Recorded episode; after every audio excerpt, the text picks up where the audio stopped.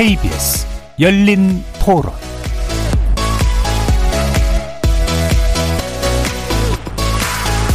안녕하십니까. KBS 열린 토론 정준희입니다. 일단은 반도체라 하면 자동차에도 그렇고 PC도 그렇고 모든 전자제품 또는 사회 다방면에서 핵심 부품들이잖아요. 우리나라가 먹고 살아야 되는데 그쪽 주가가 도 많이 오르고 그런 것들이 있는데 그거를 해결책이 진짜 뭘 생산하는 그게 회사가 부족한 건지 그거를 아니면 다른 데서는 대체 생산을 못하는 건지 우리나라도 반도체가 많이 발전했는데 왜 그거를 준비를 못하고 그랬을까? 지금부터는 적극적으로 해야겠죠. 오늘 안 그래도 내가 누구한테 물어보니까 PC 하나 살려면 얼마냐 그랬더니 많이 올랐어요 그러더라고. 그렇게 바로 영향이 오는데 기업이 열심히 투자하게끔 도와줘야 되는데 이재용 회장도 반도체 투자를 할 수 있게끔 열심히 도와줘야 된다. 진짜 좋은 기회를 놓친 꼴이 될 수도 있거든요. 국가의 발전을 위해서 그 사람 사람이 면제부를 얻는다는 거는 저는 좀 아닌 것 같고 그 밑에서 일하는 분들도 많지 않나요? 사실 삼성에서 반도체 핵심 기술보다는 반도체 생산이나 그런 2차적인 기술력을 가지고 있다고 들었는데 그것보다는 좀 더 핵심 기술을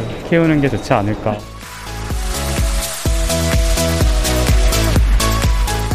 거리에서 만나본 시민들의 목소리 어떻게 들으셨습니까? 오늘 토론 주제는 반도체 패권 경쟁 속 한국 반도체 산업의 미래입니다. 차량용 반도체 품귀 현상으로 전 세계 자동차 공장에서 생산 차질이 날로 가중되고 있는데요. 우리나라도 예외가 아니어서 현대 기아차에 이어서 한국진 부평 1, 2 공장도 어제부터 생산 중단에 들어갔다고 합니다. 이렇게 반도체 공급 대란이 구조화되는 모습이 나타나자 미국과 유럽이 자체적으로 반도체 공급망을 확보하겠다고 나섰습니다. 바이든 미국 대통령은 백악관 회의를 주재하면서 반도체 웨이퍼를 들고 중요성을 언급해 화제가 되기도 했는데요. 바이든 대통령은 회의에 참석했던 삼성전자, 인텔, 그리고 대만의 TSMC 같은 반도체 회사에 대놓고 투자를 요구해서 관련 기업들의 횡보에 관심이 모아졌습니다. 인텔과 TSMC 등 반도체 기업들이 천문학적인 금액을 투자해서 생산 능력을 확보하겠다고 나선 만큼 삼성전자 역시 조만간 투자 관련 입장을 밝힐 것으로 보이는데요. 반도체 굴기를 천명하면서 대대적으로 진행됐던 중국의 첨단 반도체 공상, 공장 건설 계획이 미국 등의 견제로 인해 좌초될 위기에 처한 것만 봐도 세계적으로 가속화되고 있는 반도체 투자 경쟁은 기업 단위의 노력만으로 해결될 단계는 이미 넘어선 듯 보입니다. 반도체 패권에서 소외되지 않기 위해서 세계 각국이 분주하게 움직이고 있는 상황. 국내 기업들에게는 새로운 도약의 기회일까요? 아니면 위기일까요? 정부 차원에서 고민해야 할 과제는 또 무엇일까요? 오늘 KBS 열린 토론에 세 분의 관련 전문가와 함께 자세히 진단해 보겠습니다. KBS 열린 토론은 여러분들이 주인공입니다. 문자로 참여하실 분은 9730으로 의견 남겨주십시오. 단문은 50원, 장문은 100원에 정보 이용료가 붙습니다. KBS 모바일 콩, 트위터 계정 KBS 오픈, 그리고 유튜브를 통해서도 무료로 참여하실 수 있습니다. 시민 논객 여러분의 뜨거운 참여 기다리겠습니다. KBS 열린 토론 지금부터 출발합니다. 살아 있습니다. 토론이 살아 있습니다. 살아있는 토론, KBS 열린 토론. 토론은 라디오가 진짜입니다. 진짜 토론, KBS 열린 토론.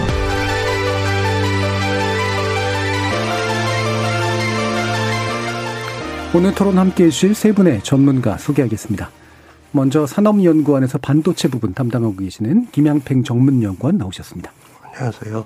그리고 양준석 가톨릭대 경제학과 교수 함께 하셨습니다. 안녕하세요. 자, 조용찬 미중산업경제연구소 소장 나오셨습니다. 예, 안녕하십니까. 자, 일단, 어, 자동차 공장에서 이렇게 어, 생산 중단까지 계속되는 상황이다라고 하는 게 언뜻 이해가 안 갈 수 있는데, 어, 이게 왜 그런가, 현재 상황이 어떤가 좀 짚어주시죠. 김양평 연구원님께 부탁드릴까요? 예, 지금 자동차 생산이 멈췄다는 게, 뭐 자동차의 다른 부품들 중에서 거기에 들어가는 반도체 예. 수급에 차질이 생겨서 지금 자동차 생산이 멈추는 그런 현상이 발생한 겁니다. 사실상 자동차 메이커들이 핵심 부품을 제외하고는 그 재고를 많이 보유하지 음. 않고 있는 그렇죠. 그런 상황인데 지난 코로나가 발생하고 난 이후에 그 자동차 공장도 생산을 가동 중지가 있었고요. 그러면서 또 소비 심리가 위축될 거라는 전망을 가지고 차량 생산을 이제 감산을 계획을 하게 된 거죠. 예.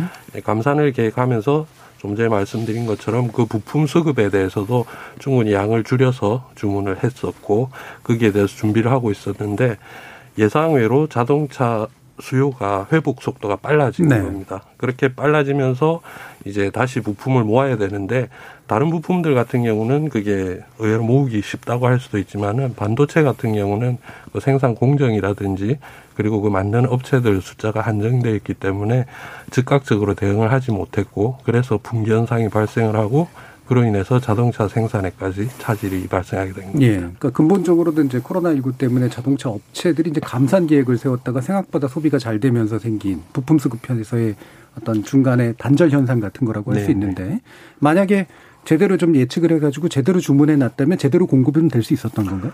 어 이제 음. 그런 부분도 있긴 한데 또 하나 문제가 발생한 게 예. 이제 아시다시피 미국의 한파도 있었고요. 음. 그리고 자동차 예, 예. 반도체를 예. 많이 생산하는 일본의 르네사스사의 화재도 발생을 했었습니다.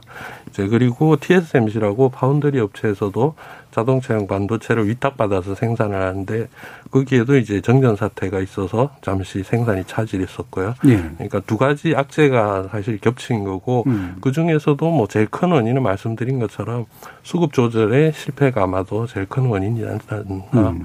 예 그렇게 봅니다. 그럼 이게 여타 반도체 생산에도 영향을 미칠 거라고 지금 보시는 건가요?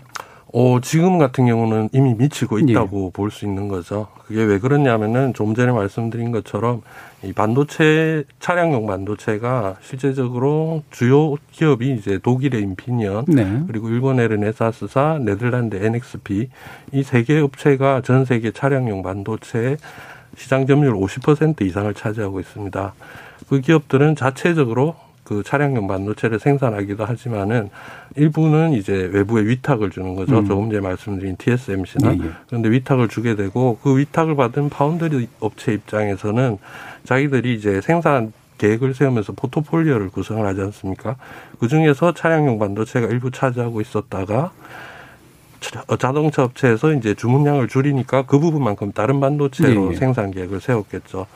그런데 이제 다시 차량 반도체를 갑자기 늘려달라고 하니까 또 다른 이제 생산 계획들의 차질이 생기게 됩니다. 예. 음. 그런 이제 연쇄 효과 때문에 그래서 음. 이제 다른 분야의 반도체도 부족하게 되는 그런 현상이 발생한 겁니다. 예, 예. 저 조금 좀 예, 제가 좀 더 추가할 수 있다면요. 예. 그 어, 첫째로는 지금 뭐 컴퓨터나 서버 같은 것도 지금 투자가 그 지금도 소비가 많이 늘고 있기 때문에 그리고 여기에 대한 칩들이 마진이 훨씬 더 높거든요. 네. 자동차 칩보다는. 그러니까 음. 똑같은 시간이라면 차라리 그냥 CPU나 그 음. 그래픽 칩을 만들지 어 저 이런 저 그 자동차 칩은 만들지 않죠. 자동차 칩이 지금 한 3센트 된다고 해요. 네.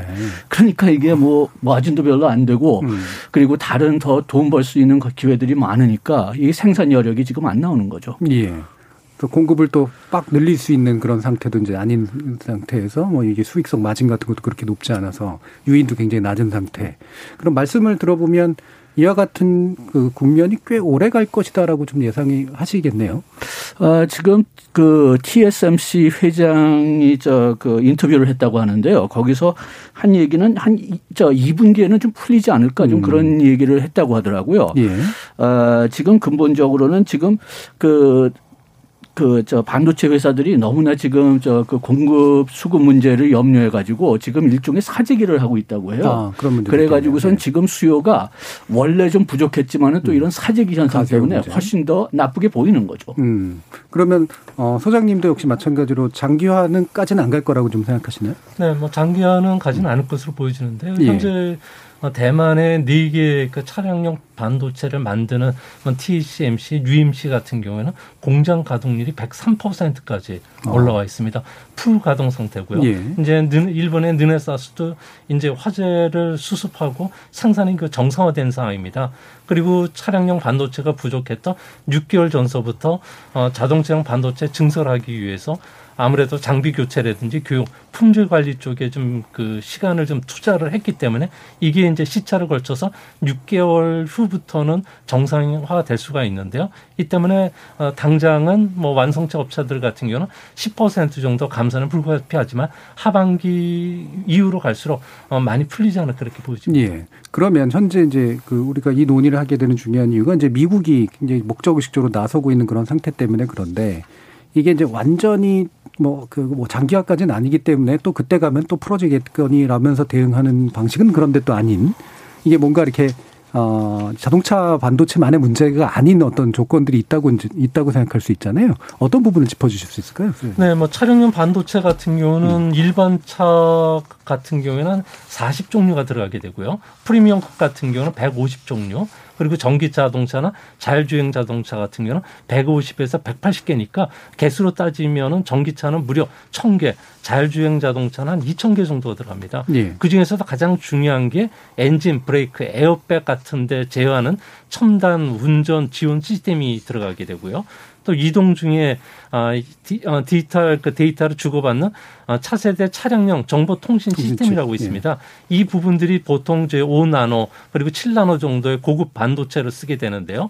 이런 반도체 같은 경우는 워낙 전문적인 영역이기 때문에 아무나 만들 수도 없고요. 네. 또 수량 자체도 많지 않을 뿐만 아니라 어, 수익성도 좋지 않기 때문에 어, 다른 기업들이 진출하기 상당히 힘듭니다. 음. 이 때문에 이런 부분들은 앞으로 우리가 자율주행 자동차 레벨 4로 지금 들어가고 있는 상황이고요. 전기차 판매 대수도 현재 어, 전 세계적으로 200만 대를 좀 넘어가는 상황이기 때문에 이렇게 됐을 경우에는 어, 잠시 그 풀가동 상태인 그 대만의 공장이 다시 화재가 좀 발생을 한다면 가격이 또 한 번 올라갈 네. 가능성이 있지 않나 이렇게 보여집니다. 음. 이제 장기적인 예측 안에서 이제 이제는 뭔가 좀 움직일 때가 됐다라고 이제 판단들을 이제 특히 미국 같은 나라들이나 유럽들이 하고 있는 것 같은데 그럼 지금 이제 막 나오는 얘기들 중에 이제 파운드리 뭐 그다음에 아직은 나오지 얘기나 팹리스 뭐 이런 식의 어, 전문적인 용어들 어, 보니까 얼마 전에 방송국에서는 이걸 한국말로 바꿉시다 그러면서 이제 약간 운동도 하고 있는데 자, 이거를 좀 구별해서 좀 우리가 바라보는 그 반도체 산업 구조의 어떤 전반적인 구조랄까 어떤 양상이랄까 이런 걸 좀 짚어주셔야 될 것 같아요. 예. 김양평 연구원님께 부탁드릴까요? 예, 이제 파운드리나 팹리스라는 용어가 최근에 들어서 많이 우리가 듣게 됐고요. 음. 특히 이제 대만의 TSMC라는 업체가 매출 실적도 높아지고 그리고 시총이 삼성전자를 넘어서면서 우리가 더더욱 관심을 가지게 된 분야입니다. 사실상 파운드리나 팹리스라는 것은 반도체를 만드는 생산 공정에서 발생한 비즈니스 예. 모델을 말하는 거고요. 반도체가 이제 1950년도에 미국에서 만들어지면서 당연히 한 기업 안에서 그걸 설계를 하고 제조를 하고 그리고 반도체는 후공정이라고 만들어진 실리콘 웨이퍼를 절단하고 패키징하는 그런 예. 과정을 거치게 됩니다. 그 모든 과정을 하나의 기업에서 해결을 했었는데 반도체 산업이 발달해 가면서 규모도 커지고 그리고 종류도 다양해지면서 1980년도에 80년대에 이제 실리콘밸리에서 반도체 설계만 전문으로 하는 업체가 네. 나타나고 그 설계를 전문으로 하는 업체가 이미 그런 반도체 공장을 가지고 있는 기업에 이제 여유분의 시설 장비들을 활용을 해서 위탁 생산을 하게 되는 거죠. 음. 그래서 설계만 전문으로 하는 기업이 공장을 가지고 있지 않기 때문에 붙은 이름이 이제 팹리스라는 이름이 붙게 됩니다. 그래서 팹리스가 그런 식으로 파운 그 종합 반도체 기업 지금까지 말씀드린 그런 기업의 형태를 종합 반도체 기업이라고 하는데 그런 종합 반도체 기업에 위탁을 주고 있었습니다만은 실제적으로 그런 종합 반도체 기업도 자기들의 제품을 이미 만들고 있는 기업이지 네. 않습니까? 그러니까 팹리스랑 어느 면에서 경쟁 관계도 음. 생길 수 있고 그리고 종합 반도체 기업은 자기들의 제품을 우선적으로 만들고 남은 시설에 팹리스의 제품을 만들어 준던 그런 형태였습니다. 음. 그 상황에서 이제 팹리스는 당연히 그럼 우리 제품만 만들 수 있는 공장이 필요하다고 생각을 하게 되었고 그 부분에 있어서 욕구를 채워줄 수 있는 비즈니스 모델이 생긴 게 이제 파운드리라는 겁니다. 예, 예.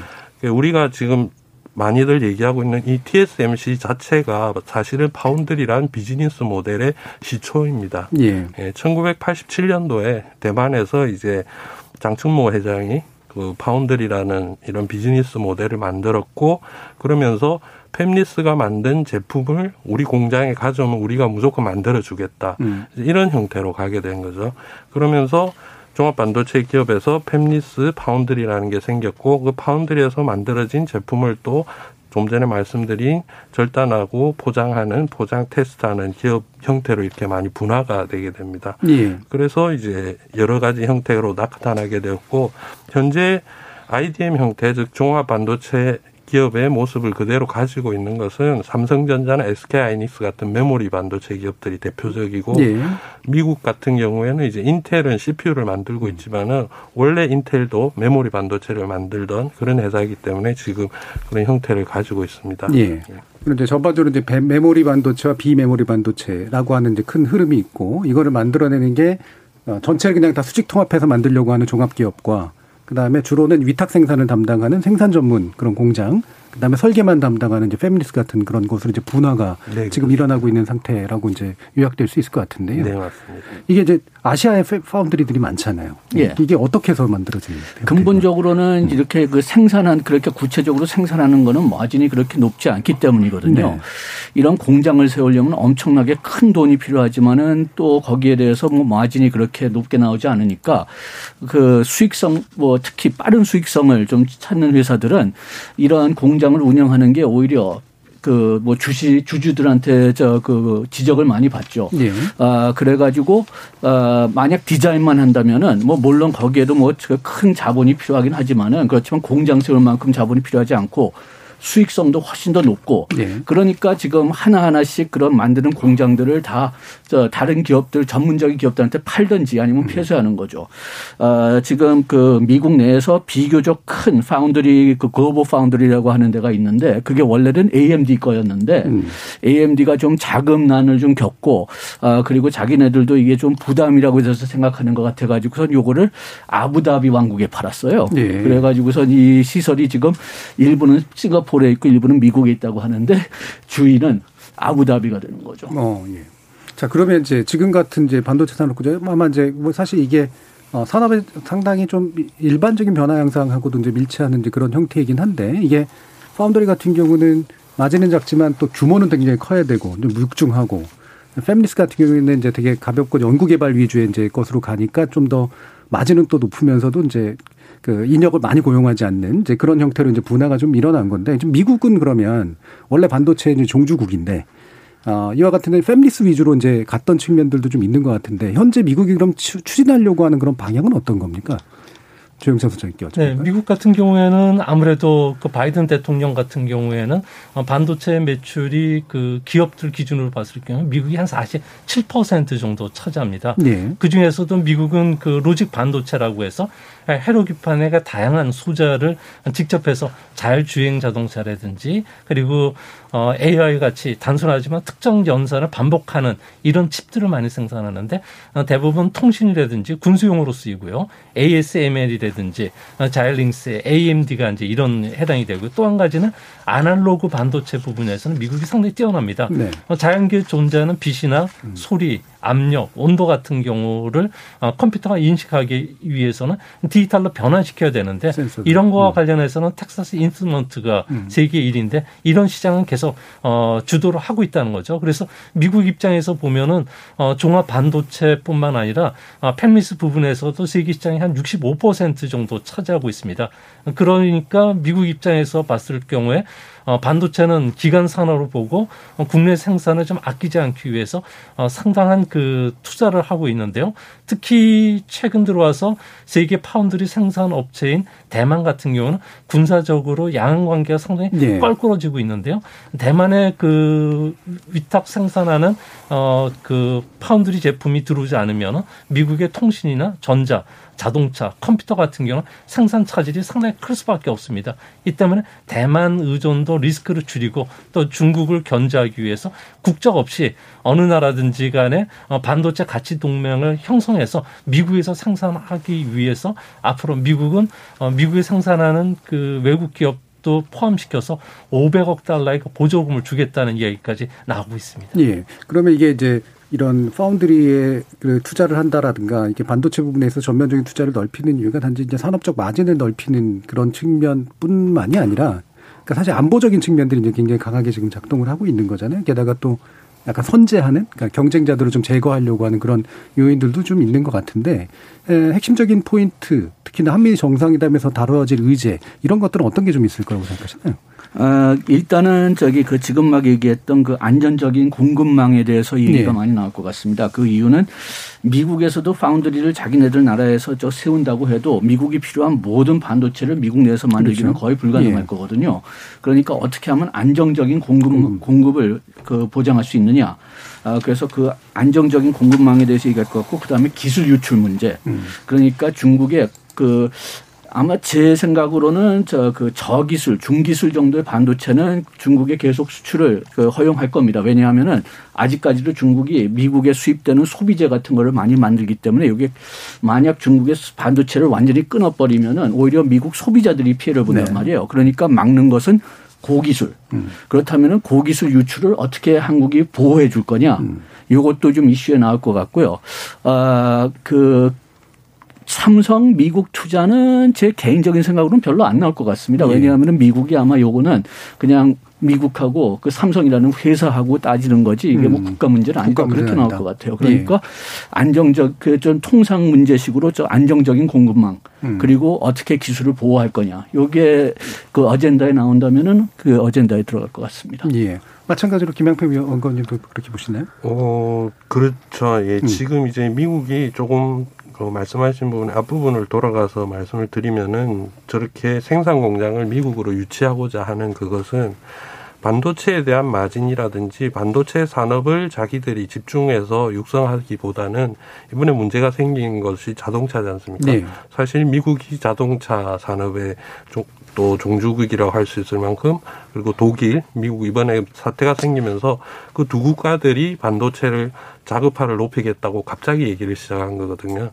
이렇게 반도체나 첨단 기술에 대한 그 중국에 대한 견제는 사실 어제 오늘 일이 아니고 이미 2010년도 말 2017년도에 오바마 대통령 때부터 보고서가 발간이 되었고 했는데 실제적인 행동은 이제 가장 최근에 이렇게 일어나게 된 거죠. 음. 그 이전 이제 미국 대통령인 트럼프 같은 경우도 하웨이 제재를 직접적으로 시작 을 해서 그 SMIC나 중국의 반도체 개발을 직접적으로 막기 시작했었고요. 그러면서도 자국 내에서 저렇게 생산을 늘리겠다는 부분은 이렇게까지 강조를 하지 않았었어요. 예. 근데 이번 이제 바이든으로 정권이 바뀌면서 아무래도 국내 고용도 늘려야 되고 음. 그리고 그 반도체로 인해서 늘리는 고용보다는 금방 말씀드린 자동차 산업이 힘들어졌을 때는 고용 손실이 더 많이 그 발생하니까 그런 부분 다음으로 이제 신산업들에 있어서는 반도체가 반드시 핵심 부품으로 다 사용이 된다는 거죠. 예. 그러니까 AI라든지 IoT 그리고 빅데이터 분석이라든지 이런 부분들이 다 반도체가 사용이 되기 때문에 그런 산업의 발전을 위해서 반도체 안정적인 공급망을 주장할 수밖에 없는 거고 두 번째는 이제 전략 무기 생산에 예. 들어가는 겁니다. 아무래도 이제 뭐 반도체 자체가 태생이 미사일 발사를 위해서 그렇죠. 계산용으로 예.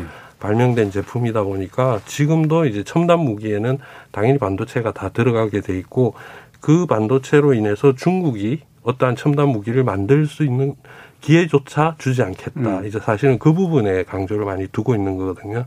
그러니까 조금 전에 말씀하신 것처럼 이런 중 미국이 반도체 산업에 대해서 마진을 노린다기보다는 다른 산업들을 발전시키고 보호하고 그리고 국방 안보 문제 그 분야를 좀 더 강화하기 위해서 그래서 반도체에 대해서 저렇게 집중하고 있지 않는가 그렇게 예. 생각합니다. 그러면 이제 미국이 뭐그 해외 기업들로부터 국내 투자를 하라라고 이제 또 요구하는 것도 있겠지만 이제 미국이 돈을 쓰겠다고 지금 밝힌 게 약 56조 원 규모로 알려지는데 제가 알기로는 이 특히나 파운드리에 연관된 반도체 쪽은 이게 물량 공세에 가까운 거라 이게 단 돈의 액수의 규모가 굉장히 다르다. 그리고 이게 또 시간을 줄이는 것도 그렇게 쉬운 일이 아니다라고 이제 들었기 때문에 이 56조를 어떻게 쓸까 이게 충분한 돈일까 이렇게 한번 좀 따져봐야 될 것 같아요. 조영천 선좀 어떻게 보세요? 네, 그 미국 같은 경우에는 음. 그 시장 점유율을 현재 12%를 20%대까지 네. 올리려고 하는데요. 20%까지 올리기 위해서는 미국 그 반도체 그 산업 그 협회가 조사한 자료에 따르면 400조 정도가 돈이 더 필요하다고 합니다. 현재 그 56조 원 정도로 쓰겠다고 했는데요. 이는 앞으로 10년간 19개 주요 반도체 제조 시설에 대해서 어, 제공하면서 한 7만 명 정도 고용을 창출시켜주는 효과밖에 없을 거로 예. 보이고요. 예. 이제 앞으로 어, 다양하게 어, 미국 같은 경우는 상무부라든지 국방부 쪽에서도 28조를 투자하게 되고요. 반도체 시설 유지 인센티브뿐만 아니라 세액 공제는 우리나라는 6%밖에 안 되는데 아, 미국 같은 경우는 40%까지 늘려주기로 할 것으로 보여지는데 이렇게 되면 반도체 건설 시에 여러 가지 보조금 형태로 받게 됩니다. 예. 이렇게 되면 AI라든지 5G 어, 그리고 양자 컴퓨터와 관련해서 미래 기술 분야에서는 미국이 선도를 할 수 있을 거로 보여지고요. 또한 가장 중요한 것은 미국이 주장하는 것은 반도체 가치 동맹에 외국 기업들도 같이 참여를 해서 예, 예. 미국의 생산을 하면은 아무래도 생산 점유율이 27%까지 높아지기 때문에 공급망을 미국이 가져갈 수 있고 음. 이로 인해서 중국을 좀 더 압박할 수 있다는 점에서는 세계 어, 패권 차원에서 어, 반도체를 어, 카드를 이용하는 것은 아닌가 이렇게 보여집니다. 음. 그러면 이제 이 직접 투자 정부가 직접 투자하겠다는 비용은 약간의 고용 창출 효과랑 장기적으로 이제 미래 기술을 좀 선점하는 문제, 그다음에 중국을 선제하는 문제 이런 게 좀 복합적으로 결합되어 있는 것 같은데. 복합적으로 들어갈 수 있고 그다음에 예. 지금 여기 특별히 지금 문제가 된게 음. 파운드리인데 네. 그런데 지금 왜 TSMC하고 삼성을 지금 끌어들이려고 하느냐? 미국 인텔은 이번에 저 파운드리 좀 투자를 했지만은 미국 기업들이 파운드리에는 계속 좀 네. 관심이 없는 것 같습니다. 그러니까 음. 삼성하고 S, 어, TSMC가 이미 파운드리에 들어가 있으니까 그러니까 저 그 기업들을 꼬시려고 하는 거죠. 예, 예. 어, 미국 기업이 하기 싫으니까 음. 너희들은 벌써 이거 하고 있으니까 좀 공장 중에 몇 개를 미국에서 만들어라. 그러면 우리가 이렇게 큰 지원을 해주겠다. 어, 아직까지도 미국 기업들은 수익률이 그 디자인하는 게 훨씬 더 낮기 그렇죠. 때문에 네. 그렇기 때문에 미국 기업들이 여기에 들어가기는 싫을 것 같고 음. 인텔이 저 그래도 좀 200억 달러를 투자했다고 하는데 요거는 인텔이 자기 나름대로의 어떤 그 고기술 칩을 만들기 위해서 짓는 것 같아요. 네.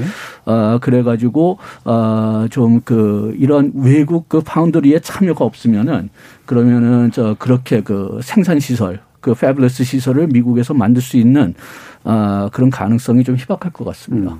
그러면 중국은 지금 조건이 어떻습니까? 이게 우한 같은 경우가 원래 목적지적으로 좀 하려고 했던 게 좀 이렇게 좌초되는 듯한 분위기긴 한데요.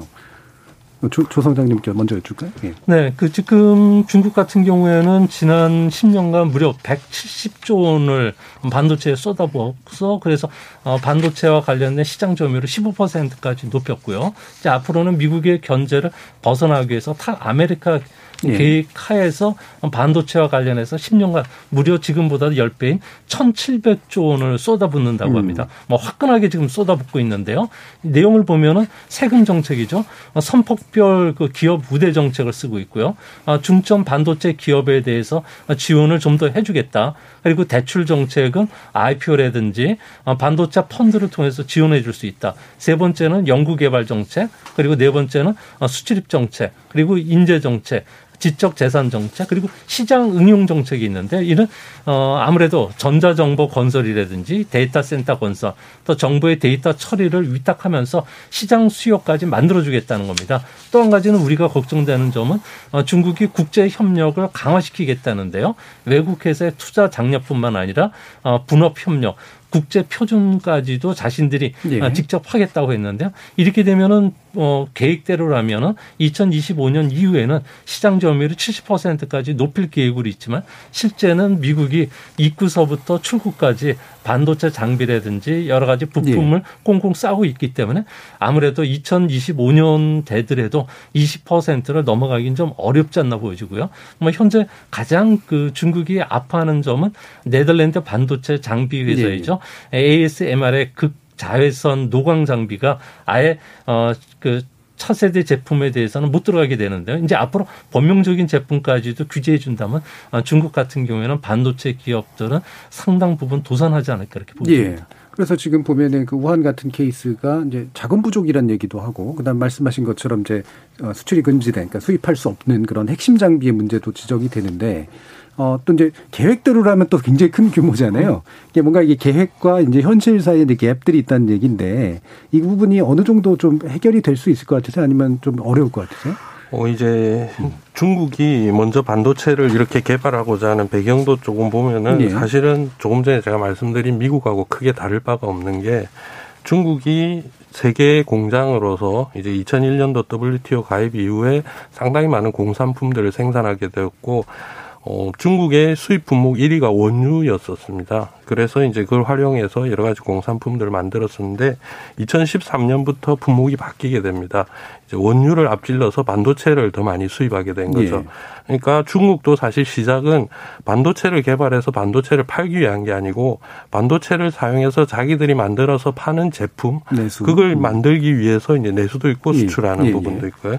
그래서 이제 반도체에 집중을 하게 된 거고 2014년부터 시작을 해서 상당히 많은 돈을 투자를 하기 시작했습니다. 음. 금방 말씀 그 원장님 말씀하신 것처럼 이제 중국 제조 2000 2025라고 2015년도에 중국 정부가 발표를 하면서 반도체 자급률을 70%까지 네. 올리겠다. 그 당시만 해도 이제 10% 미만이었으니까는 그렇게 해서 시작을 했는데 어, 우리가 이제 중국이 그렇게 반도체에 많은 돈을 투자를 한다 그랬을 때 우리가 제일 먼저 경계를 했던 게 디스플레이와 같은 전철을 밟지 않겠느냐. 네, 네. 디스플레이 역시 이제 중국이 그렇게 돈을 투자를 하고 개발을 하다 보니까 이미 LCD 같은 경우는 우리가 중국보다 이제 뭐라고 해야 되죠? 시장 점유율이 더 낮아졌고 이미 예. 뒤따라 잡혀버렸거든요.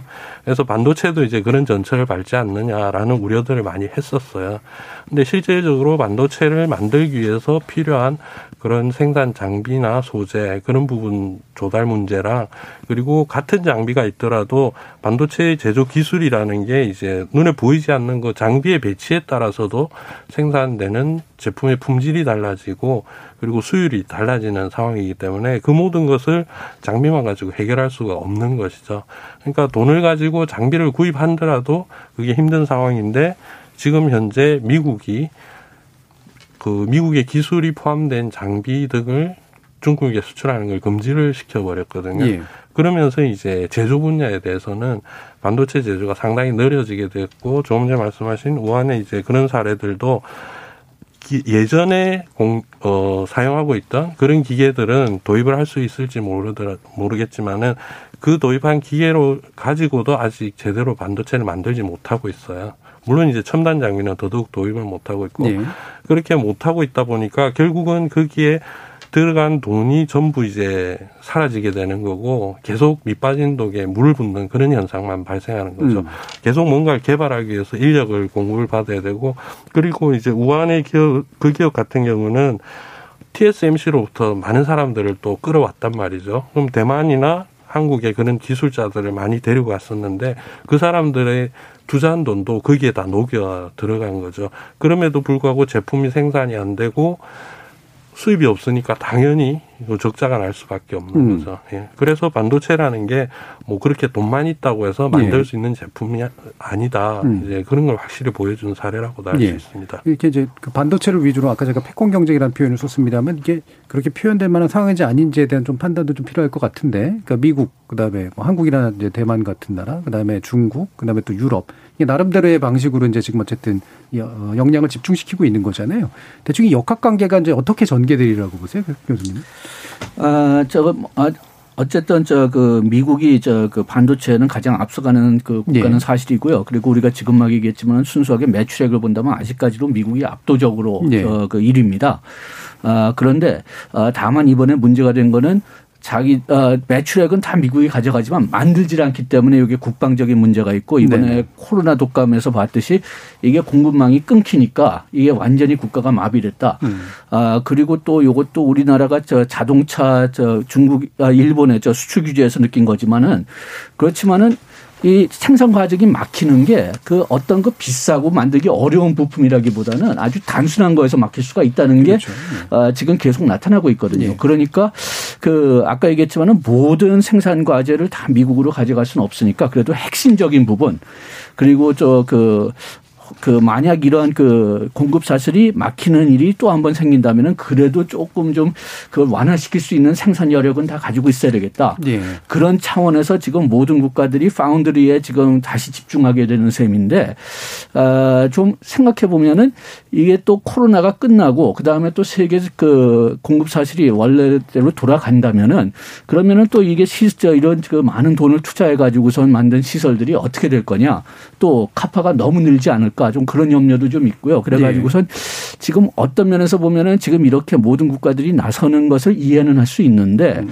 그런데 나중에 가가지고선 오히려 더 큰 문제가 되지 않을까 좀 그런 염려는 있습니다. 네, 충분히 그럴 수도 있을 것 같아요. 그러니까 한일 관계 갈등에 경제 갈등에서 나왔던 공급 사슬 문제에서의 것과 그다음 에 코로나가 또 보여준 게 이제 말씀하신 것처럼 이게 원래는 이렇게 공급 사슬을 나눠서 이제 서로 의존하도록 만드는 게 상당히 효율적인데 이게 어떤 모종의 이유로 어디선가 끊겨지게 되면 각자가 겪는 고통들이 이제 굉장히 세지기 때문에 특정 부분에 과잉 투자가 또 일어날 수도 있고 과잉 경쟁이 좀 일어날 수도 있는 그런 상황으로 보이는데 그러면 소장님 생각하시기에 아, 이 부분이 좀 어느 정도까지 좀 거세게 좀 진행될 거라고 좀 전망하시나요? 네. 그 미국 같은 경우는 반도체와 관련해서 인텔 같은 경우는 200억 달러를 투자하게 되고 나머지 다른 반도체 회사들도 해외 반도체 회사들도 속속 어, 미국에서 이제 생산을 하게 되는데요. 네. 이렇게 되면 가장 큰 문제점 중에 하나가 첨단 공정, 미세 공정으로 들어가면 들어갈수록 장비를 잘 다뤄야 됩니다. 음. 그러니까 ASMR 같이 그 노광 장비들 같은 경우에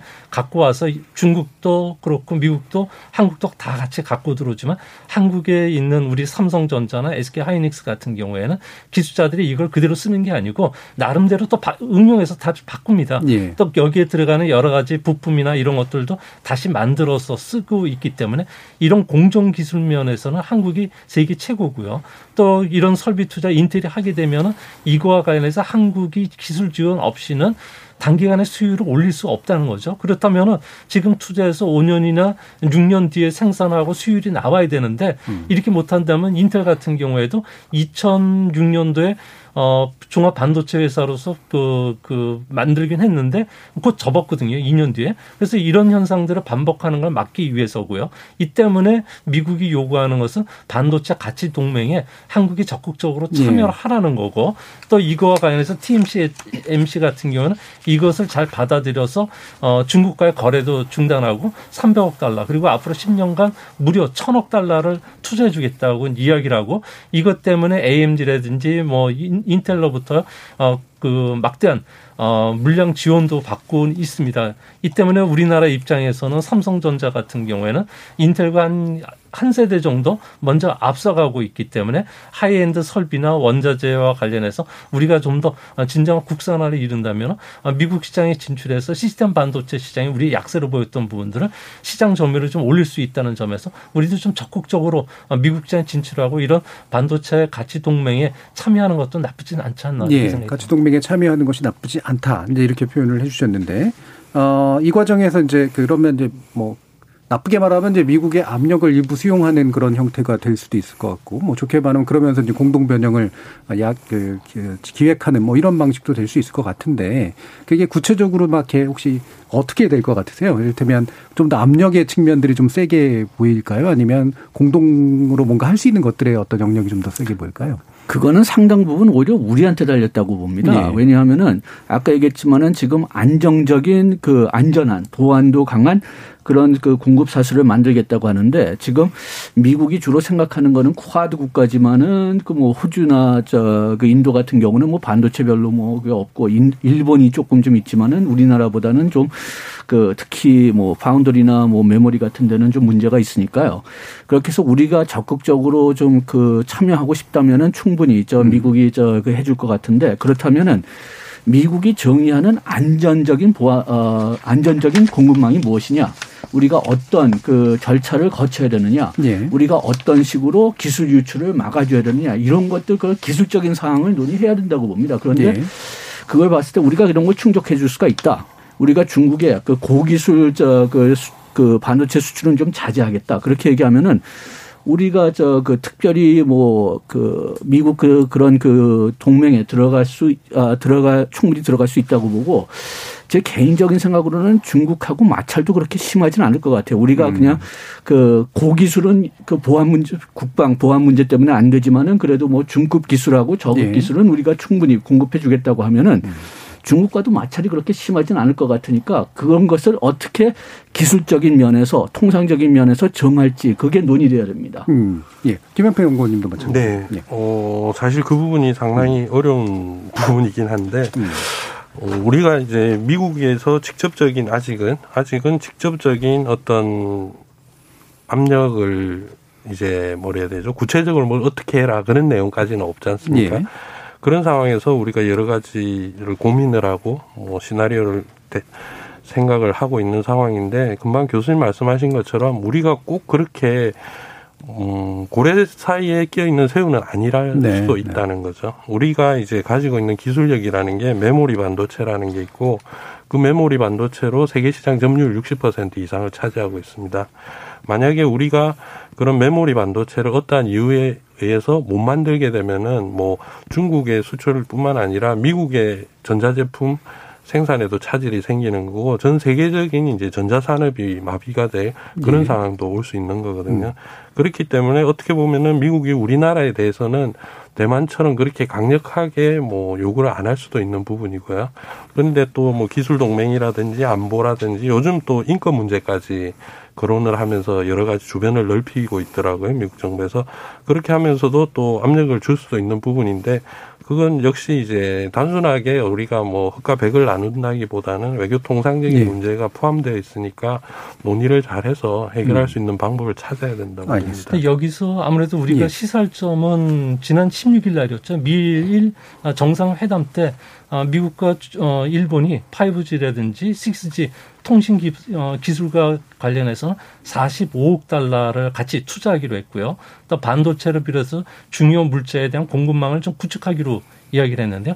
이 때문에 다음 달에 대통령이 어, 미국을 방문하면은 아무래도 뭐 인도 태평양 전략에 대한 쿼드 문제보다는 아무래도 조금 전에도 말씀드렸듯이 어, 반도체 가치 동맹이라든지 그리고 화웨이를 비롯한 장비와 관련해서 clean network에서 배제시키자 또 중국을 견제하기 위한 미국 주도의 그 그린 커버리지 그러니까 내일부터 있는 어저 녹색 그 변화 그 기후 변화 서밋 같은 경우에서 녹색 부흥을 또 주장하는데 이런 쪽이 참여하라는 요구를 받지 않을까 보여집니다. 예. 아마 이런 게 일회성 압력은 아니고요. 6월 10일부터 12일 사이에 런던에서 개최되는 G7 정상회담에서 민주주의 국가 10개국 모임이 D10 모임도 있고요. 또 기술 민주주의 국가 12개 모임이 T12 모임도 있기 때문에 여기에서 미국이 계속 압박을 하기 때문에 우리나라 입장에서는 미국의 반도체 공장 관련해서 삼성이 170억 달러 를 좀 투자해주고 또 인텔과 관련해서는 SK 그 하이닉스가 인수를 하면서 미국용으로 어느 정도 수용을 해준다면은 어 우리 반도체 40%를 중국에 수출하는 거에 대해서는 어느 정도 어 협상력을 우리가 갖지 않을까 네. 이렇게 보여집니다. 알겠습니다. 자 일부에서는 이렇게 이제 현재 진행되고 있는 이제 국가 간 경쟁의 이제 주된 양상들에 대해서 좀 전반적으로 짚어봤고요. 2부에서는 어, 아마도 이제 우리가 해야 될 여러 가지 구체적인 어떤 전략에 관련된 문제 이런 것들을 또 아마 논의해 보게 될 것 같습니다. 자, 그동안 들어온 청취자들의 의견 도 들어보고 가죠. 정의진 문자 캐스터. 네, 지금까지 청취 여러분이 보내주신 문자들 소개합니다. 이창섭님, 반도체 수급에 영향을 끼치는 또 하나 요인은 비트코인 등 전자화폐의 인기 상승입니다. 코인 채굴, 코인 채굴용 고사양 그래픽카드의 대량 품귀 현상도 짚어볼 문제입니다. 세상만지고님, 중국, 러시아 등의 나라에서 가상화폐 채굴을 위해 그래픽카드 80% 이상을 독식하고 있다던데 이로 인한 불균형 수급이 상당하다고 보여집니다. 코로나 시국에 집에서 게임하는 사람들이 늘어난 것도 이유가 되겠죠. 1368님, 반도체를 둘러싼 경쟁에서 우리나라도 발 빠르게 대응해야 한다고 봅니다. 정부가 관련 특별법을 만든다고 하던데 여야 정치권이 이 문제에 있어선 싸우지 말고 한 목소리를 내주었으면 싶네요. 9413님, 반도체 주도권을 잡으려고 여러 나라들이 분주하게 움직이는데 우리는 이 와중에 삼성을 때리려고만 하고 있네요. 김현철님, 이재용 삼성전자 부회장이 CPU에 대해서 뭘 할까요? 경제를 이유로 사면 가능성이 거론되는데 경제 성장이면 모든 게 용인된다는 생각은 이제 버렸으면 합니다. 라고 보내주셨네요. 네, KBS 열린 토론. 이 시간은 영상으로도 생중계하고 있습니다. 유튜브에 들어가셔서 KBS 일라디오 또는 KBS 열린 토론을 검색하시면 지금 바로 토론하는 모습 보실 수 있습니다. 방송을 듣고 계신 여러분이 시민 농객입니다. 계속해서 청취자 여러분들의 날카로운 시선과 의견 보내주세요. 지금까지 문자캐스터 정의진이었습니다. 토론이 세상을 바꿀 수는 없습니다. 하지만 토론 없이 바꿀 수 있는 세상은 어디에도 없습니다.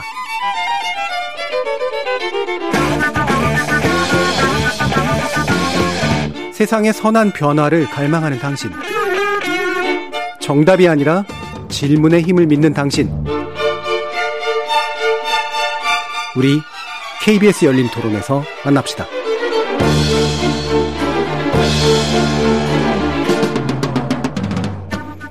KBS 열린 토론 오늘은 반도체 패권 경쟁을 주제로 조용찬 미국 산업경제연구소 소장, 양준석 가톨릭대 경제학과 교수, 그리고 산업연구원 김양팽 전문연구원 이렇게 세 분과 함께 하고 있습니다. 지금 청취자들 의견 들어보면 그리고 아까 이제 시민 초기에 시민 반응 들어보면 결국 이재용 부회장 얘기 가지고 이렇게 사람들이 관심이 많은데 뭐 우리가 사면이니 뭐니 이거를 오늘 토론할 문제는 아니니까요. 대신 삼성은 어떤 일들을 해야 할까에 대한 이야기는 좀 필요할 것 같아요. 이를테면 이제 어, 이재용 전 부회장이 2030년까지 시스템 반도체 분야에서도 이제 우리가 이제 비메모리 분야에서 이제 확실히 좀 1등을 할 수 있도록 하겠다라는 그런 포부를 밝힌 바 있는데 교수님 보시기에 이게 달성 가능하다고 생각하십니까? 글쎄요, 저는 개인적으로는 음. 이 시스템 반도체 그 경쟁이 굉장히 저 심하고 네. 그다음에 굉장히 저고 고도의 저 기술력이나 저 교육이 필요하기 때문에 이게 뭐 삼성이 그런 목표를 가지고 저 이제 뛰겠다 그러면 저는 전적으로 찬성하는데 예. 그렇지만은 좀 이룩하기는 조금 좀 어렵다고 보고는 있는데요. 아 그런데 요걸 이게 저 2019년서부터 이제 그 삼성이 이제 시스템 반도체에 올인하겠다. 그리고 정부도 그때 네. 도와주겠다 이렇게 얘기했는데 또 지금 2년 뒤인데 이제는 또 이제 파운더리. 네. 그러니까 어떤 음. 면에서는 돈이 가장 안 되는 분야 공장을 세우게 세워야 된다고 해가지고선 이렇게 이제 기획이 뭐 1, 2년마다 이렇게 바뀌는 걸 본다면은 그러면은 좀 너무 그냥 저 그 단기적인 문제에 올인하는 거는 좀 위험하지 않나. 예. 어, 좀 그런 생각이 좀 들고 그다음에 또 개인적으로 저 그 삼성에 대해서 조금 걱정하는 게 지금 파운드리 부분 그러니까 제조 부분에서 TSMC가 한 55% 가지고 있다고 하고 삼성이 한 18% 가지고 있다고 하는데 제가 알기로는 TSMC가 굉장히 유리한 부분이 다른 반도체 회사들하고 경쟁을 안 해요. 그러니까 걔네들은 시스템 칩이나 메모리 칩 만들지 않고 네. 순수하게 그냥 그렇죠. 주문만 받는데 음. 삼성은 지금 뭐 반, 시스템 반도체 만드는 뭐 회사들 메모리 반도체 만드는 회사들의 경쟁자거든요. 네. 그러니까 그 그런 경쟁자들이 자기네들 비즈니스를 삼성한테 그렇게 쉽게 줄까? 음. 그것도 조금 걱정되긴 합니다. 네. 삼성이 가지고 있는 독특한 또 위치가 예, 그런 이제 어려움이랄까? 뭐 이런 것들도 만들어낼 것 같은데.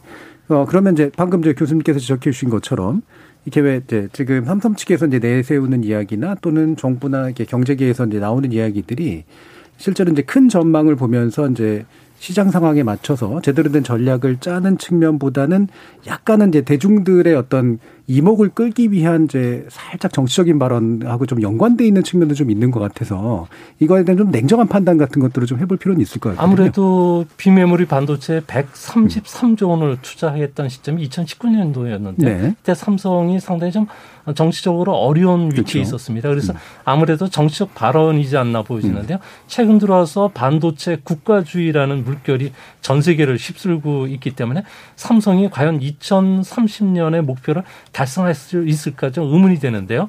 뭐 세계 각국이 반도체 생산 자국에서 어, 생산하려는 이런 그 경향이 강하고요. 이 때문에 미국의 엔비디아 같은 경우에는 영국의 반도체 설계 회사인 그 암을 인수하는 과정에서 영국이 지금 발목을 잡았거든요. 예. 안보 영향을 조사하겠다는 이야기를 했습니다. 이 때문에 삼성전자는 잉여 현금 120억 달러 정도가 되는데 이 자금을 가지고 어, TSMC를 따라잡겠다고 했는데 이렇게 되려면 공장을 짓는 게 아니라 실질적으로 어, 비밀 메모리 분야와 관련해서 어, 인수 합병과 관련된 활동을 좀 활발히 해야 되는데 이 부분이 상당히 어렵다는 거죠. 음. 어, 저, 어, 2017년도에 어, 삼성이 하만을 인수하면서 자율주행 자동차와 관련해서 발을 뗐는데 그 이후부터는 M&A가 없었습니다. 이 때문에 뭐 차량용 반도체 회사 중에 하나인 네덜란드의 기업이죠. NXP 인수라든지 현재 거론되고 있는 텍사스 인스트루먼트 또 마이크로칩 어, 테크놀로지스 그러니까 아날로그 디바이시스 같은 쪽도 좋은 어, 물건이 될 수가 있는데 이 부분과 관련해서는 현재 삼성의 최고 경영진이 현재 그 활동이 부재스럽기 있기 때문에 어, 이 부분을 결정할 수 없다는 점에서 상당히 좀 삼성으로서는 네. 난감해지지 않나 이렇게 보여집니다. 예. 결국에는 이제 큰 전망하에 정치적 판단보다는 이제 실제 아주 냉정한 경제적 판단을 통한 뭐 대규모 M&A까지 필요하다면 하는 이제 이런 것들이 이제 중요한 전략적인 일들일 텐데요. 어떻게 보시나요?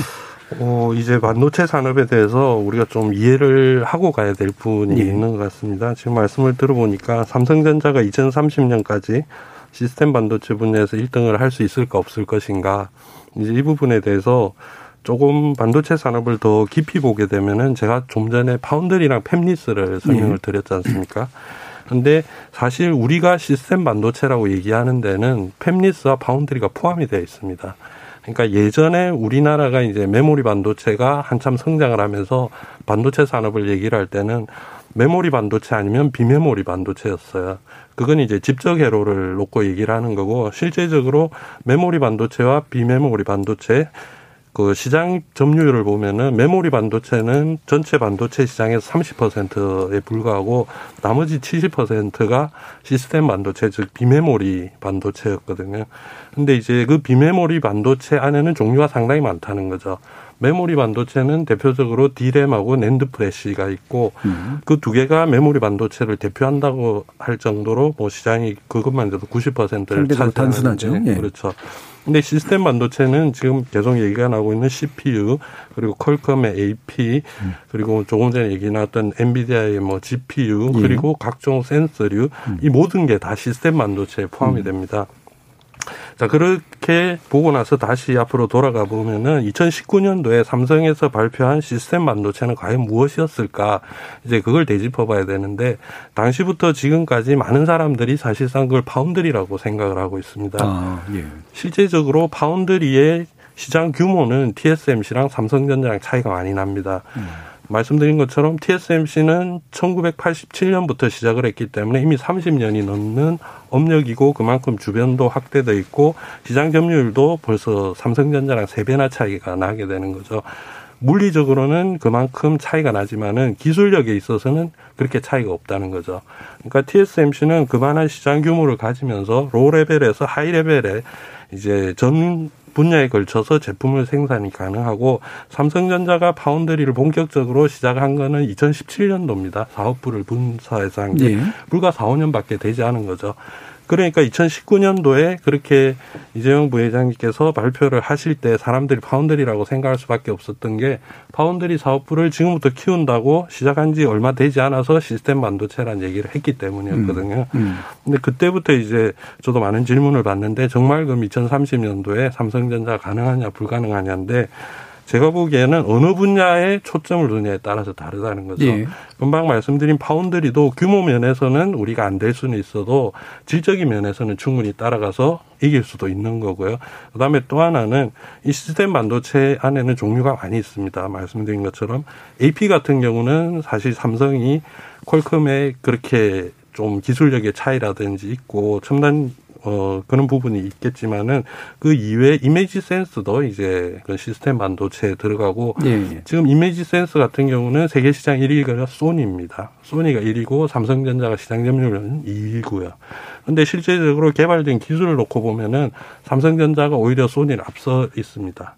이미 기존에 구축돼 있던 시장 그리고 그런 거래 관계 이것 때문에 소니가 세계 1위를 하고 있는 거지 삼성전자 이미 기술은 따라 잡았기 때문에 그런 시장 점유율만 높인다면은 그 부분에서 또 1위가 될 수 있는 거죠. 예. 그러니까 삼성전자가 시스템 반도체에서 세계 1위가 되겠다라는 부분을 지금 메모리 반도체처럼 예. 아예 통틀어서 1위가 된다. 그렇게 볼 수는 없다는 게 첫 번째 문제, 그 제가 말씀드리고 싶은 거고요. 예. 두 번째는 그러면 그 분야 분야를 나누어서 볼 때 어떤 분야는 분명히 세계 1위가 될 수 있는 분야도 충분히 있다. 이제 그 부분을 말씀드리고 음, 싶습니다. 그럼 말씀 들어보면 이제 이를테면 어, 시스템 반도체 부분에서 파운드리 역할을 하는 것에서도 일부 하고 네. 그다음에 다양한 영역들이 있으니까 이를테면 센서라든가 이런 식의 영역에서 또 약간의 이제 종합 반도체 기업적인 어떤 면모를 또 보이는 것도 가능할 거다. 그렇죠. 그러면 합치면은 상당 부분 또 올라갈 수 있는 영역도 좀 있다. 네, 맞습니다. 음, 이렇게 좀 이해가 되네요. 네. 자, 그러면 지금 그 정부는 어떤 일들을 해야 될까요, 교수님? 글쎄요, 지금 뭐 특별법 얘기가 나왔지만은 예. 저는 이제는 좀 반도체를 떠나서 좀 일반적인 얘기를 해야 될 것 같은데 예. 저는 개인적으로는 이런 특별법 얘기가 나오면은 좀 불안합니다. 예. 왜냐하면 예. 너무 단기적으로 필요한 것만 예, 이제 예. 특별법에 대해서 통, 어, 통과시키니까 나중에는 오히려 더 왜곡될 수가 있거든요. 음. 아까 우리가 지금 파운드리가 필요하다고 해서 지금 올인하다가 지금 수요가 확실히 좀 불어난 상태인데 이게 좀 안정화되면은 오히려 우리가 캐파가 너무 높지 않 높아 가지고선 좀 문제가 생기지 않을까 예. 좀 그런 걱정까지도 음. 해야 되는데 그렇다면은 뭐 이렇게 특별법을 통해서 통해서 어떤 반도체 그것도 파운드리에 그냥 어떤 특혜를 주려고 아주 타겟팅하는 것보다는 음.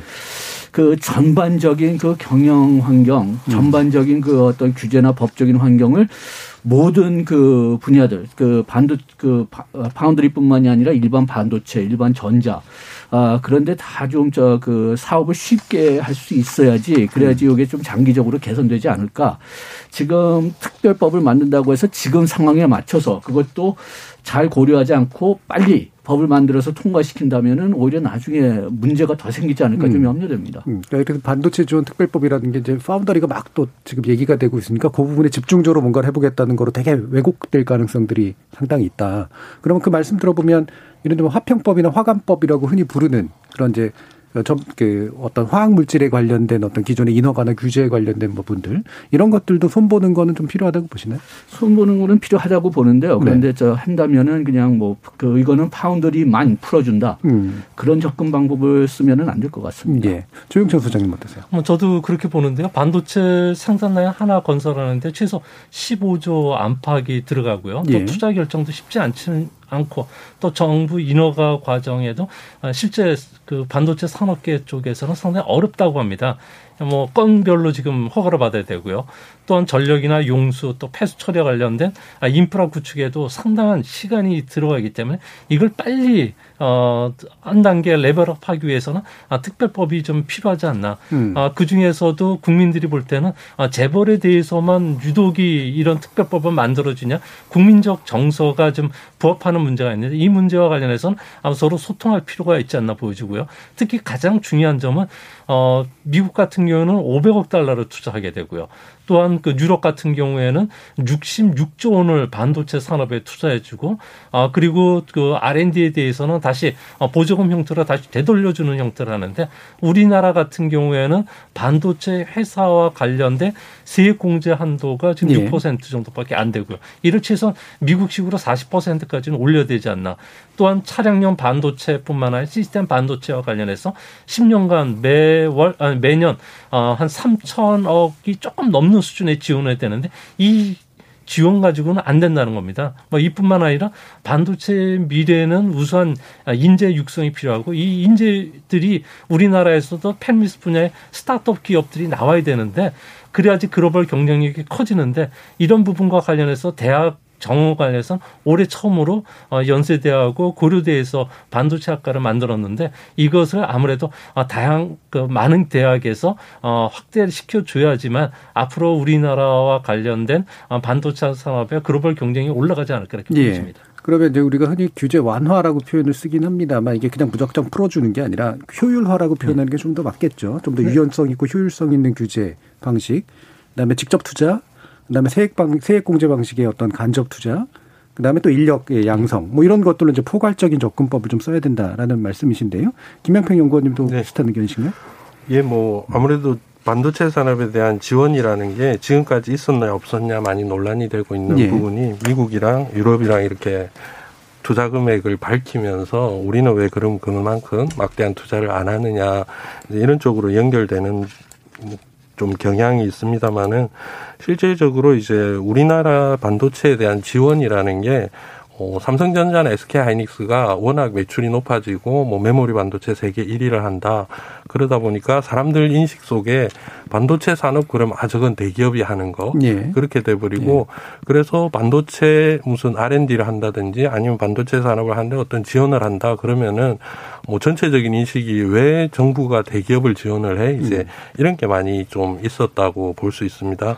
그런데 이제 우리나라가 메모리 반도체만 잘 되고 시스템 반도체가 약하다는 부분이 뭐 2015년 이후에 계속 얘기가 나오고 그러다 보니까 정부도 어느 정도 그때부터 기조가 바뀌어서 지원을 조금씩 시작을 했었고요. 지금도 물론 꾸준히 하고 있습니다. 그걸 이제 일반 시민들이 잘 모를 뿐이지.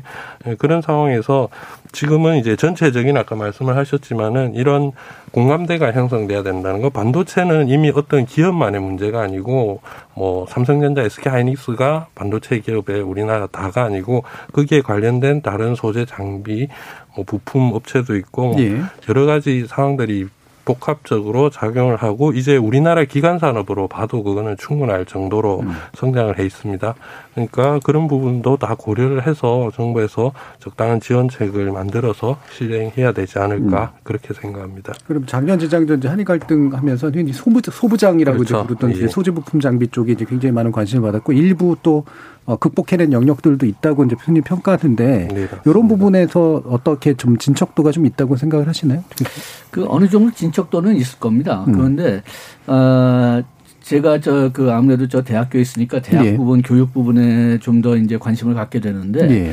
그런데 저 대학교 입장에서 본다면은 지금 거의 모든 대학교가 마찬가지지만은 지금 돈이 없거든요. 그렇죠. 예. 아 그렇게 되니까 여기에 지금 진짜 반도체고 올인하고 음. 싶다면은 그러면 첫째 지원금이 여기에 저 필요하지만은 음. 또 장기적인 지원금이 필요해요. 네. 왜냐하면은 지금 뭐 시선 지금 저 시사 그 관심을 받는 문제이기 때문에 뭐한 3, 4년 동안 이제 지원해 주고 그 다음에 가서 보자 하면은 예.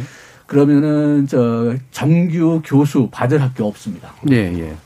어 그리고 대학원도 뭐 세울 학교 없고요. 그렇죠. 네. 아, 그렇기 때문에 만약 우리가 이걸 한다면은 그렇다면은 장기적인 차원에서 그냥 봐야 되는데 그런데 좀 우리나라 아쉬운 게 장기적으로 뭐 예, 저, 그 계획을 세울 수가 없거든요. 네. 그래가지고선 요게 저 어떤 면에서는 이게 근본적인 어떤 변화가 좀 있어야 되는데 아, 저는 좀 비관적입니다. 예, 이게 이제 대학에 관련해서도 대학도 또 지원하면 또 이렇게 죽을 대학 못하러 살려주냐 뭐 이런 식의 또 예. 얘기도 많아서 그리고 약간 유행 따라 가지고 이제 특정 아이템만 진짜로 짧게 하다가 결국 버려지는 어. 경우들이 굉장히 좀 많잖아요. 대학에 계시니까 아마 교수님 같은 경우에 더더욱이나 그렇게 느끼실 텐데 이런 인력이라든가 이런 좀 더 장기적 투자에 관련된 부분에서 조영찬 선생님께서 더, 더 말씀 주실 아무래도 선순환 구조를 좀 만들어줘야 되는데 예. 뭐 2019년도 우리가 다 알다시피 일본의 그 소재 부품 장비 소부장이죠. 음. 어, 수출 규제 당시에 문 대통령이 앞장섰고요. 당정청이 한 목소리로 대응을 했는데 현재 반도체와 관련해서는 뭐 과거에는 아, 기업의 경쟁 부대였지만 지금은 어, 기술 경쟁 패권 시장에서 어, 반도체가 없으면 안 될 정도의 절대 반지가 됐다는 거죠. 근데 그런 상황 속에서 국가 전략 목표가 없어요. 또 외교 전략과 관련해서 세우거나 미국에 가서 협상력을 발휘할 장관 같은 경우는 또 인사처리이기 때문에 이것을 좀 못하고 있고요. 예. 아, 이 때문에 아무래도 재계나 정부도 리더십이 아, 실종이 된 상태인데요. 그러면서 점점 반박자 늦고 또 기술 경쟁에서 한국만 점점 외톨이가 되고 있기 때문에 음. 앞으로 미국과의 연대와 관련해서 이런 부분들을 진짜 공론화시키고 이것을 국민의 뜻을 모아서 정권이 바뀌더라도 계속적으로 추진할 수 있는 산업 정책이 빨리 마련되지 돼야 되지 않나 이렇게 생각이 듭니다. 예. 산업연구원에 또 김현표 연구원님 네. 계시니까 이 부분에 대한 어떤 강력한 이야기가 있으실 것 같은데. 예, 이제 그 계속 얘기가 되고 있지만은 예. 2019년도에 일본의 그런 이제 수출 규제 강화라고 음. 표현을 했었죠 일본에서 이제 그 사태 이후로 우리가 소부장 전략을 1, 2까지 지금 진행을 했습니다. 음. 1, 2를 진행을 하는 와중에 이제 우리나라가 이때까지 좀 부족하다고 지적되어 있던 그 반도체 소재 부분 그리고 장비 분야에 있어서 그 낮은 국산화율이 지적이 많이 되고 있었는데 그 부분에 대해서 어느 정도 이제 진척이 있는 상황으로 보여지고 가장 큰 변화는 국내 대기업들이 국내 중소기업과 대화를 이제 제대로 시작을 하게 됐다는 예. 거죠. 음. 그전 같으면은 원래 반도체라는 제품을 만들기 위해서 들어가는 장비나 소재 같은 경우 이제 첨단 기술을 요하고 있고 그리고 반도체 공장 라인을 가동하는 데 있어서 어떠한 소재가 하나만 바뀌어도 그는 공정상의 수율에 문제가 생길 수도 있고 여러 가지 변수가 있기 때문에 쉽게 그걸 교체를 못했던 상황인데 그럼으로써 이제 일본 기업과 계속 거래 관계를 할 수밖에 없었죠. 그런데 이제 일본이 수출 규제를 강화를 하고 우리가 공급망을 재점검하면서 국내 기업들도 거기에 이제 충분히 대체를 할 수 있다.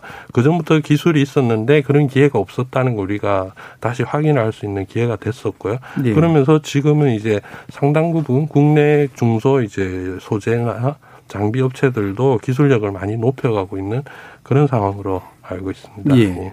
지금 유튜브로 마이머스 원님께서 반도체 개발 청 신설합시다라는 말도 주셨는데요. 예. 자, 이렇게 뭐 많은 분들이 이제 관심을 가지고 계신 이 사안에 대해서 예. 어, 이제 마무리 발언으로 한 1분 정도씩 세 분의 또 의견을 듣도록 하겠습니다. 양준석 교수님부터 들어볼까요? 예, 저 지금 반도체가 아무래도 저 그 우리나라 수출의 뭐20% 차지하고 있고 그렇게 된다면은 뭐 우리나라 GDP 한 10% 차지하고 있는 셈이거든요. 그러니까 확실히 이제 우리한테 중요한 사업이고 아 그렇게 된다면은 저 그 우리가 저 그 여기에 그냥 상당히 큰 관심을 쓸 수밖에 없지만은 그렇지만은 또 요게 또 언제 어떻게 바뀔지 모르는 네, 네. 그런 면이 있어요. 2019년에 시스템 했다가 지금은 음. 또 공, 저 파운드리 그냥 신경 쓰고 뭐 그런 식으로 이제 좀 바뀌니까 그러니까 우리가 저 그 특별법 같은 거 세운다 뭐 그렇다면은 뭐 굳이 그렇게 반대는 하지 않겠지만은 그렇지만은 우리가 상당히 좀 기업의 환경, 융통성 네. 요걸 가지고선 좀 폭넓은 그 체제를 만들어야지 그냥 단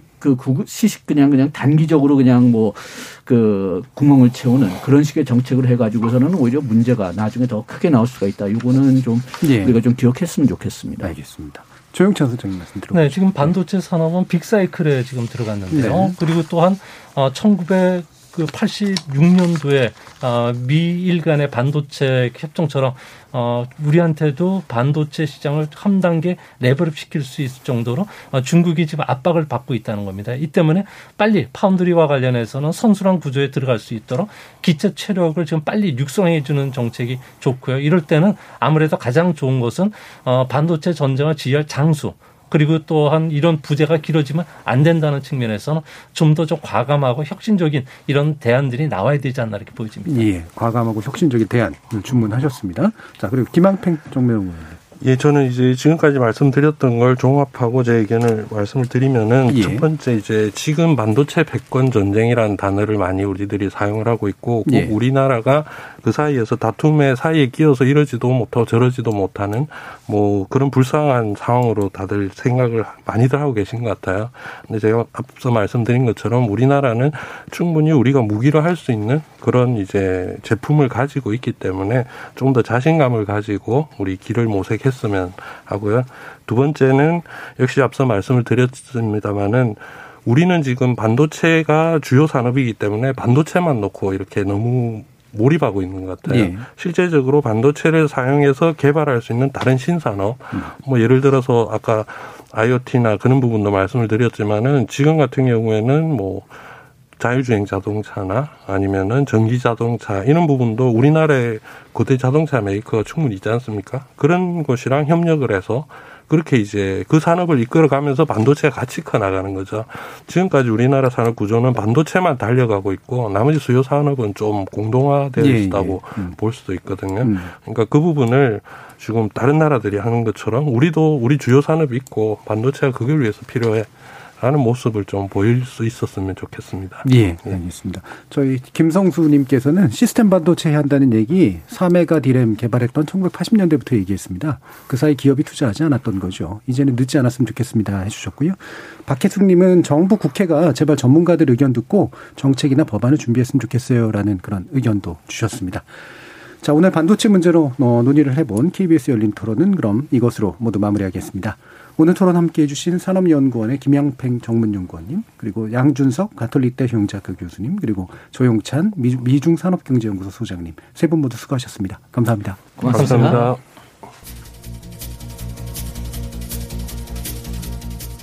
어, 사회과학을 연구하는 제 입장에서 보면 거시적 사회구조의 변화, 즉 사회변동 이슈는 늘 지적 자극의 소재가 됩니다.